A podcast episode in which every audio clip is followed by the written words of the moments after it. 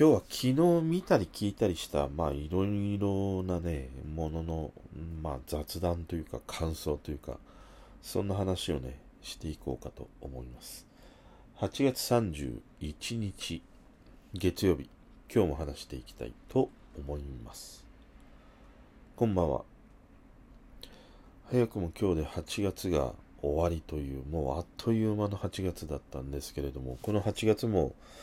あのー、毎回また上げるたびにリアクションをね、数多く残していただいたりして、本当にね、今月もありがとうございました。まあ、毎月毎月、この月末にこうして、その、当月にね、いただいたリアクションに対してこう、お礼をね、言わせていただいたりはしてるんだけど、毎回やっぱり思うのは、まあ、いつも言ってるけども、やっぱりこういうリアクションがある、反応があるからこそ、こう、なんて言うんだろうな、続けていられるモチベーションをこう維持できているっていう、それはもう毎月毎月思うし、まあ毎日毎日思うし、だから、まあ引き続きね、また、まあ9月もこういうたわいもない話を続けていくと思うんですけれども、またね、引き続き、9月もお付き合いいただければと思います。8月も本当にね、聞いていただき、リアクション残していただいて、本当にありがとうございました。ということで、まあ今日はちょっとこう肩の、まあいつもそんなにね、あの、力を込めてね、話しているわけではないんだけど、まあ、ちょっと肩の力を抜いて話したいなと思って、まあ、昨日はさ、結構その一日中、自分にとってはこう、幸せな時間な日だったんでね、まあ、前回のね、トークでも話した、あの、達郎さんとね、竹内まりやさんのラジオであるとか、また、まあ、夕方からはね、愛子のラブライクアロハメモリーズというね、えー、まあ、あれは過去の、えー、湘南かな、あそこら辺でやられたライブをね、まあ、再編集したものをね、あげて、まあ、それが、プレミアム公開ということでね、見て、で、また夜は夜でね、まあ、毎、最近のね、毎週の楽しみ、半沢直樹という、昨日はまあ豪華、俺にとっては3本立てのさ、エンターテインメントの日でね、本当になんか良かったなと思って。で、まあ、ラジオの話は昨日したから、よくて、あの、愛子はさ、あの、なんて言うんだろうな、まあ、愛子はね、まあ、愛子の話も何回も俺してるんだけれども、で、まあ、もうほぼ毎日愛子聞いてるんだよ、なんだかんだで。で、大体聞くのはね、その片付け物、例えば何か食べ終えて片付け物するとかね、まあ、食器洗うとか、なんか洗濯物干すとか、そういう時は大体愛子を毎回聞くんだよね。で、まあ、シリでさ、あの、愛子かけてって言うと、かかるようになってんだけども、その、なんていうの、まあ、なんか、いつも同じような曲ばかりかかるんだよね。もう、もうちょいなんか、考えてさ、かけてくれればいいのになとかね。なんか晴れの日には、晴れの日の歌とかね、なんか夜だったら、なんかね、夜寝つくような歌とかさ、そんなんかけてくれたらいいのになと思ったりはするんだけど。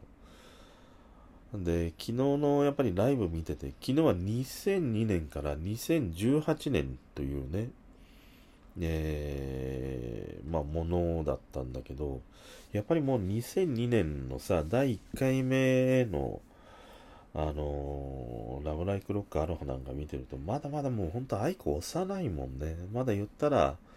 その女の子っていう言葉が似合うような感じだし、で、やっぱり2018年ぐらいになってくると、やっぱりその女の子はもう女性ということにもなってね。で、やっぱり昔の愛子は、その、なんて言うんだろうな、自分に向けての、その自分の内側に向けての曲っていうのが多いなと思って、ある意味その、なんて言うんだろうな、その、まあ言ってしまえばその独りよがりが共感を得ていたみたいなことだと思うんだよね。でもやっぱりこう年を重ねてくると、そういうこう独りよがりのところから、やっぱり人に対してのこうメッセージというかな、だから昨日もやっぱり聞いていて、やっぱりなんかこう、込み上げてくるものが抑えられなかったのって、やっぱり瞳という曲があって、あれは友人にね、その友人がお子さんが生まれるということで書いたと言われるね、まあ、曲だったりはしたんだけど、あの曲をやっぱり歌ってる愛子とか見ると、もうその、自分のためというよりは、その、誰かのこう力になりたいというかな、応援したいというか、やっぱりそういうこうスタイルにだんだんとこう年を重ねるとね、まあなっていくんだな、みたいな、まあそんなことを思ったりはしたね。あとは、まあまた、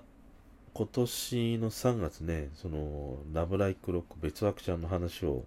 俺も再三にわたってしたんだけど、また別枠ちゃんがね、開催されるということで、次回は10月か。10月の17だったかな。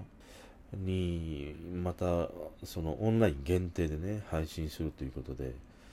まあ、今度はそのチケット制みたいなことになってるからね、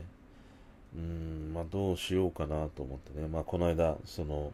エルレのね、ライブを見てっていうところでも話したんだけど、そのオンラインライブってやっぱりいろいろとこう安定しないようなね、ところがあるからという思いはあるんだけど、まあ、ど、どんな形で配信するかによっては、あのー、時間が合うのであれば、見たいなというふうに、ね、思ってたりはするね。でもやっぱり愛子はさ、俺愛子はね、やっぱり、だんだんこう、思ってきたのが、あの昭和で言ったら、やっぱりその恋愛のこうカリスマ的な、恋愛ソングのカリスマといえば、松任谷由実さんだったんだけど、やっぱり平成を代表するのは、やっぱり愛子だろうなっていうことをもうなんか、もうその、いろんなその音楽的なこう質とかね、その男性女性にもっていうところで言うと、やっぱり昭和が松任谷由実さんであるならば平成は愛子だなっていうことをね、恋愛ソングのね、なんかそれをすごくあの、思うね。だからこの令和にあっては、じゃあ今度誰なのかっていうところはあるかもしれないんだけれども、やっぱりなかなかこう、年を重ねていくとね、等身大の恋愛の歌っていうのはやっぱりなかなかに書けない、歌えないっていうこともね、多分出てくると思うからね。だからまあ、愛子がね、またどんな風に、こう、成熟した女性になり、また大人のね、歌を歌っていくのかっていうのがね、楽しみだったりはするね。そしてさ、夜は一転さ、半沢直樹でしょ？で半沢直樹は、えっ、ー、と、この間半沢直樹の話をした時には、最後ね、あの、片岡愛之助演じるところの黒崎が、まあ、最後ね、倍返しされるのかなと思ってたのに、そうではないなっていうのが昨日のやっぱり、あの、回を見て、なんか割とこうはっきりと見えてきた。いや、そこに行くんだなっていうね。まあそれは今日ちょっと話 話さないでおこうと思って。まあそれがその日が来たらね、溜まっていたものを話したいんだけど、でも、やっぱりそこに行くとなると結局半沢は何なんだろうなっていうことを少しこう思ってきたね。やっぱりそのバンカーとしてのプライドっていうものが彼の根幹にあったりするわけだからね。だからそれを貫き通した結果はやっぱり企業人として考えた時には、まあなかなかにその弾けたというかな、まあそういうような人になってしまうということもあってね、やっぱりその企業人として生きていく上ではやっぱり生きづらい生き方なんだなっていうことはだんだんこう見えてきたりもしたね。あと思ったのは、俺その今回半沢直樹の第2シーズンってまあそのメンツがさとにかく前半部とはガラッとこう変えてきたでしょ？筒井道隆さんとかさあと江本明さんとか井口紀子さんとかいわゆるその実力派と言われるね俳優陣が入ってきたからこう変わっていくんだろういわゆるこう顔芸みたいなところから過剰な演出からね変わっていくのかなと思ったらこう、期待を裏切ってさ、まあ言ったら昨日の回なんかで言ったらもうコミカル路線だよね。もうコント路線だなと思って。あ、そっちに振っていくのかみたいなね、ことを思ったね。もう数々の昨日はさ、面白い場面がいっぱい ありすぎたでしょあの香川さんのですですですとかさ、あと一番なんか笑ったのは、あの香川照之さんと、あの、半沢がね、やるところ、お願いしますっていうところとかね、あと、あの、国交大臣のさ、とのやり取りで、半沢はね、分かりませんねっていうシーンとかね、あそういうこうコミカルをね、ふんだんに取り入れてきたのかなって、なんかすごく期待をある種こう、裏切ってくれる、やっぱり、なんかそれもすごいなと思うね。なんか、期待している通り、思っている通りに描かれると、あーっていうふうに思うんだけど、でもその期待をいい意味で裏切ってくれるとさ、やっぱりその面白さとかね、ワクワク感みたいなものっていうのは倍増するんだなっていうことも思ったしね。ただまあ、半沢はね、でも、昨日がコミカルだとするならば、次回からはやっぱり終盤に向けては、そのコミカルさというものは多分抜けていくんじゃないかなっていうふうに、まあ、思うんだよね。重厚な感じに進むんじゃないかなみたいなね、ことを思ったりはするね。ただまあやっぱりね、楽しみで、そして最後にね、倍返しされる相手っていうのは、俺の中ではもうこの人なんだろうなっていうことがね、見えてきたので、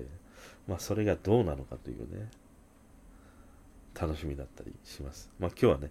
ちょっとその雑多な話をしてみました。それでは。